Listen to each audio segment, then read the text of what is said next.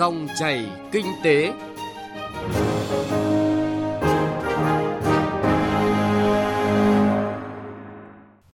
Các biên tập viên Thành Trung và Bảo Ngọc xin kính chào quý vị và các bạn. Dòng chảy kinh tế hôm nay thứ sáu ngày 22 tháng 10 có những nội dung sau đây. Nghị quyết 406 của Quốc hội kịp thời hỗ trợ người dân và doanh nghiệp bị ảnh hưởng bởi dịch COVID-19. 5 năm thực hiện mục tiêu phát triển bền vững, nền tảng thực hiện các mục tiêu phục hồi và phát triển sau đại dịch. Trong chuyên mục Kinh tế số ở phần cuối chương trình, phóng viên Đài Tiếng Nói Việt Nam phân tích nội dung trí tuệ nhân tạo làm xoay chuyển ngành bảo hiểm. Mời quý vị và các bạn cùng nghe.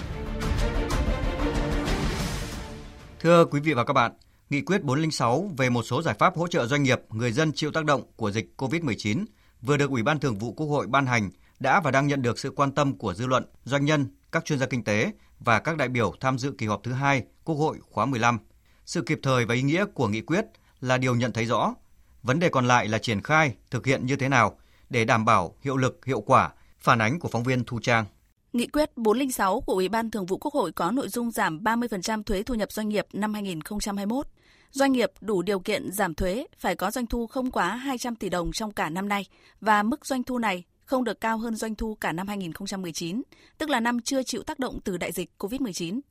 Ông Nguyễn Quang Huân, đại biểu Quốc hội khóa 15, Phó Chủ tịch Hội Doanh nhân Tư nhân Việt Nam, Chủ tịch Hội đồng Quản trị Công ty Hancom Việt Nam cho rằng Tôi thấy cái này mạnh mẽ nhất là để tránh cái tình trạng là các cái doanh nghiệp là anh nào cũng nói là ảnh hưởng nọ kia thứ thì giảm ngay 30% cho những cái doanh nghiệp mà có doanh thu 200 tỷ trở xuống rồi là các cái tiêu chí đưa ra rất rõ ràng. Tôi thấy là rất là cụ thể. Tức là nó không mang tính định tính, nó định lượng rõ ràng. Như vậy thì các cơ quan mà muốn giám sát là các địa phương thực hiện như nào thì giám sát rất là dễ. Chuyên gia kinh tế tiến sĩ Lê Duy Bình, giám đốc điều hành Viện Kinh tế Economica Việt Nam lại quan tâm hơn tới nhóm đối tượng ít được đề cập thụ hưởng trong các gói tài chính trước, đó là các hộ kinh doanh cá thể. Nghị quyết này cũng không bỏ qua một khu vực rất là quan trọng của nền kinh tế đó là khu vực hộ kinh doanh thì những cái điều này nó hỗ trợ cho một cái diện rất rộng trong cái thời gian tới đó là một cái biện pháp để nuôi dưỡng cái nguồn thu trong tương lai. Đa số các ý kiến trong dư luận đều khẳng định đây tiếp tục là một quyết sách kịp thời, nếu như được triển khai sớm sẽ giúp nâng cao sức đề kháng của toàn nền kinh tế trong bối cảnh dịch bệnh còn diễn tiến khôn lường. Ông Nguyễn Đình Thắng, chuyên gia tài chính ngân hàng, Phó Chủ tịch Hội Tin học Việt Nam lưu ý khâu triển khai, giả soát các đối tượng thụ hưởng, tránh trục lợi chính sách. Dưới 200 tỷ thì thường là rơi vào những doanh nghiệp vừa và nhỏ, nhưng mà phải có một cái sự là phối hợp để mà xác nhận một cách thực tế cái sự khó khăn của doanh nghiệp. Ví dụ doanh nghiệp kinh doanh online, doanh nghiệp kinh doanh trong lĩnh vực về công nghệ, họ không có lệ thuộc vào Covid lắm, họ làm outsourcing cho nước ngoài, họ làm ở nhà được. Vẫn cứ đạt cái doanh số là dưới 200 tỷ, nhưng mà không thể nào mà thuộc là gặp khó khăn cho Covid được. Vậy thì những cái tiêu chí nào là xác định những doanh nghiệp không bị ảnh hưởng? Đồng tình quan điểm này, Bên hành lang kỳ họp thứ hai Quốc hội khóa 15, đại biểu Quốc hội Hoàng Văn Cường, đoàn Hà Nội cho rằng nếu như không điều chỉnh miễn giảm thuế thì doanh nghiệp khó tháo gỡ khó khăn trồng chất hiện tại. Được giảm thuế, các doanh nghiệp có được lợi nhuận, đó là nguồn lực cho doanh nghiệp tái đầu tư, phục hồi sản xuất. Triển khai chính sách, chính phủ cần có biện pháp giả soát, đánh giá các doanh nghiệp, các hộ kinh doanh kỹ càng, đảm bảo đúng đối tượng hưởng ưu đãi. Chúng ta phải nhìn rất đúng các cái đối tượng nào, những ngành nào là những ngành mà được giảm thuế chứ tránh tình trạng là những các cái doanh nghiệp những cái ngành mà người ta đang có các cái điều kiện phục hồi rất tốt đang có điều kiện không phải là hưởng lợi nhưng mà có các cái uh, khả năng phát triển trong cái cơ hội của đại dịch này thì đó không phải là đối tượng. Hoặc là có thể không phải là những hoạt động sản xuất kinh doanh không tạo sản phẩm nhưng mà lại sử dụng các cái uh, thủ thuật về mặt hành chính về mặt giấy tờ để được giãn được hoãn được miễn được thậm chí hoàn thuế à, khi mà thực hiện chính sách thuế này. Rõ ràng đấy là vấn đề chúng ta cần phải chú trọng để tránh cái tình trạng trục lợi trên bình diện chung theo tính toán của Bộ Tài chính, triển khai nghị quyết này, ngân sách nhà nước sẽ giảm thu khoảng 20.000 tỷ đồng, một khoản không hề nhỏ. Nhưng trong bối cảnh kinh tế xã hội hiện tại, đây được ví như là bình oxy, giúp các doanh nghiệp, các hộ kinh doanh duy trì sự sống, sớm phục hồi năng lực sẵn có, chính là nền tảng tăng tốc kinh tế đất nước về sau.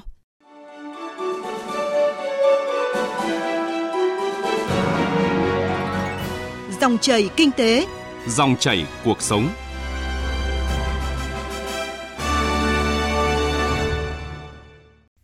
Quý vị và các bạn, trong 5 năm qua, nước ta đã đạt được nhiều kết quả khả quan trong việc thực hiện các mục tiêu phát triển bền vững. Mặc dù vậy, theo báo cáo mới đây của Bộ Kế hoạch và Đầu tư, dịch COVID-19 đã và đang gây ra những tác động nặng nề đối với phát triển kinh tế xã hội và có thể làm đảo lộn các thành quả đã đạt được trong thời gian vừa qua và thay đổi mọi dự báo. Trong thời gian tới, Việt Nam cần nỗ lực hơn nữa, biến thách thức thành hành động và cơ hội, đồng thời huy động được các nguồn lực để đạt được mục tiêu phát triển bền vững đến năm 2030, ghi nhận của phóng viên Thành Trung.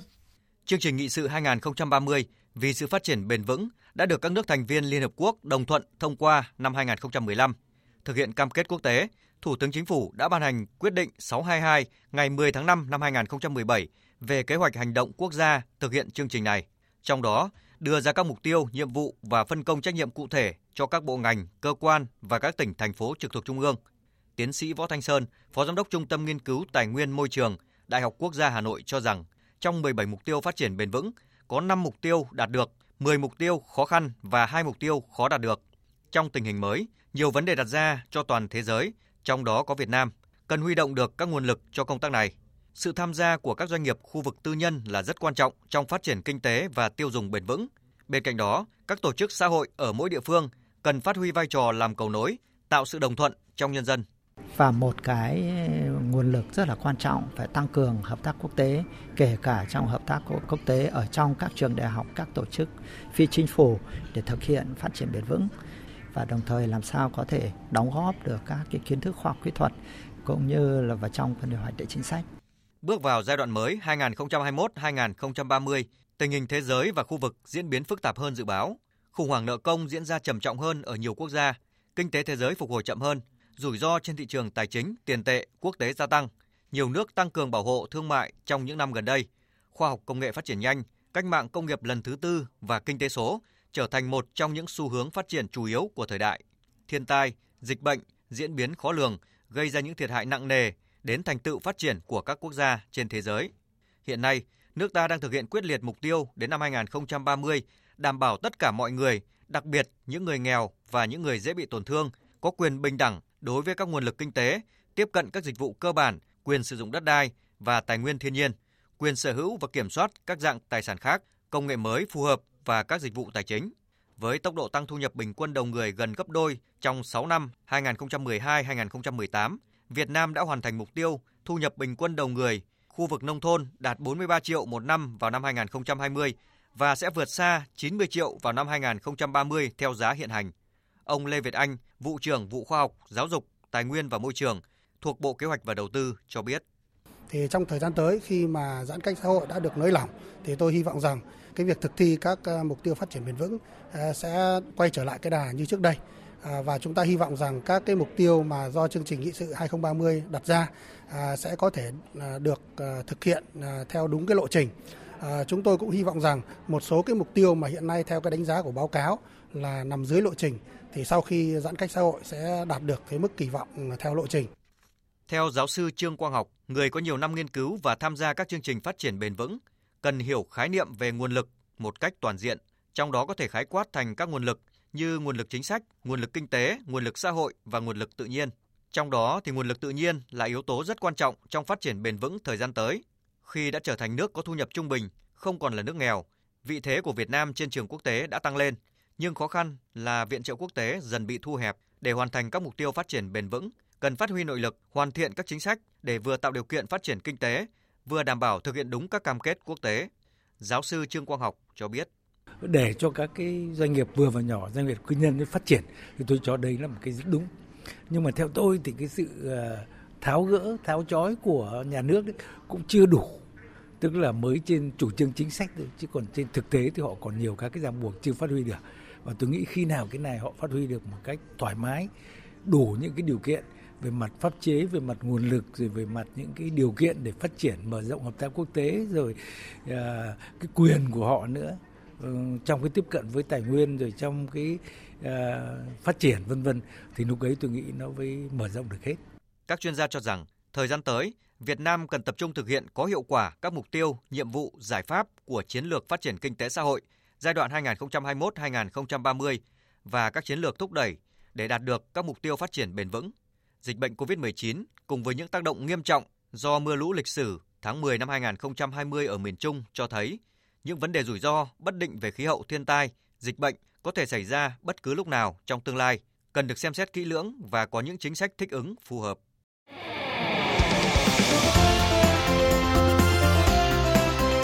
Kinh tế số.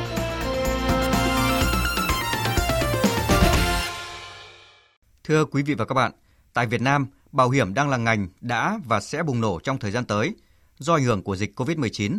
tầng lớp trung lưu ở Việt Nam bắt đầu có nhu cầu cao hơn về việc đảm bảo cuộc sống về già và quan tâm hơn về dịch vụ bảo hiểm.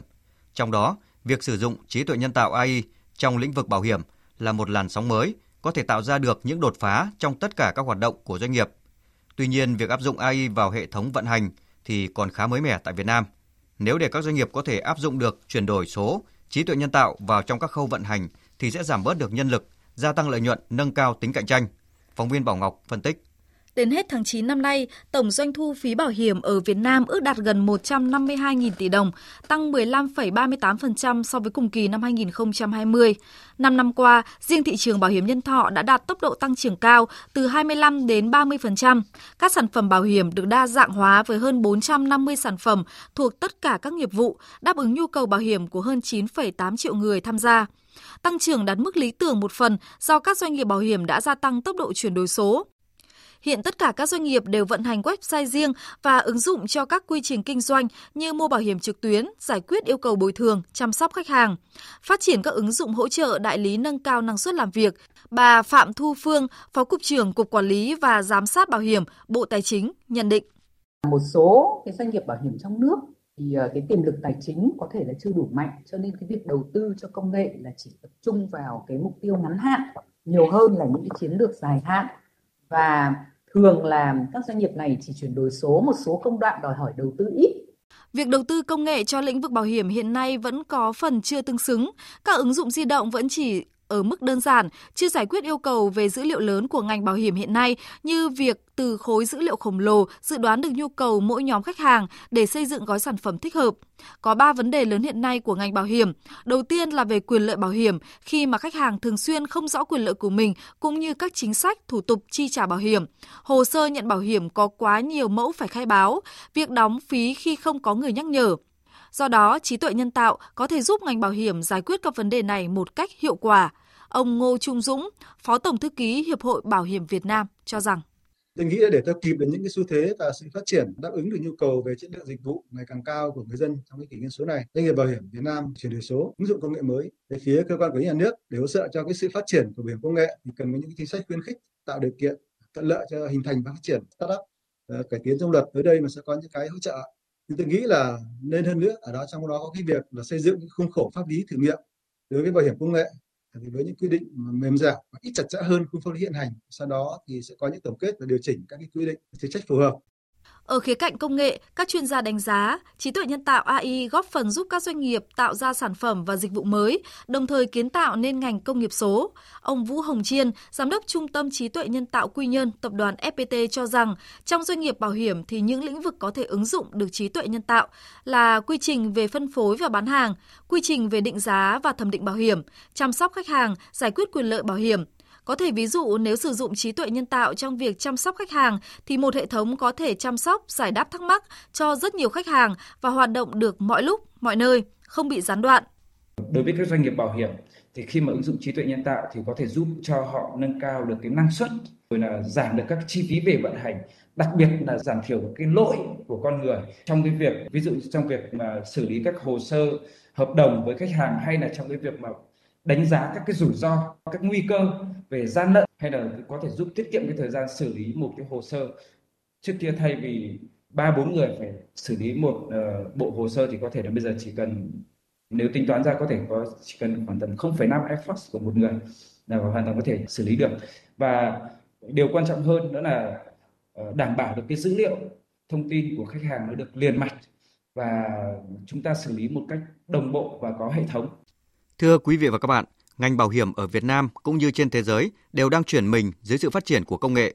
Trí tuệ nhân tạo AI dù còn là khái niệm mới mẻ, thậm chí vẫn còn có doanh nghiệp bảo hiểm có tâm lý dè chừng, nhưng với xu thế tận dụng công nghệ số để phục vụ khách hàng ngày càng tốt hơn, đang phát triển như vũ bão tại thị trường Việt Nam như hiện nay, thì triển vọng phát triển AI tại thị trường này là rất lớn. Nội dung này cũng đã kết thúc dòng chảy kinh tế hôm nay. Chương trình do nhóm phóng viên kinh tế thực hiện. Cảm ơn quý vị và các bạn đã quan tâm theo dõi.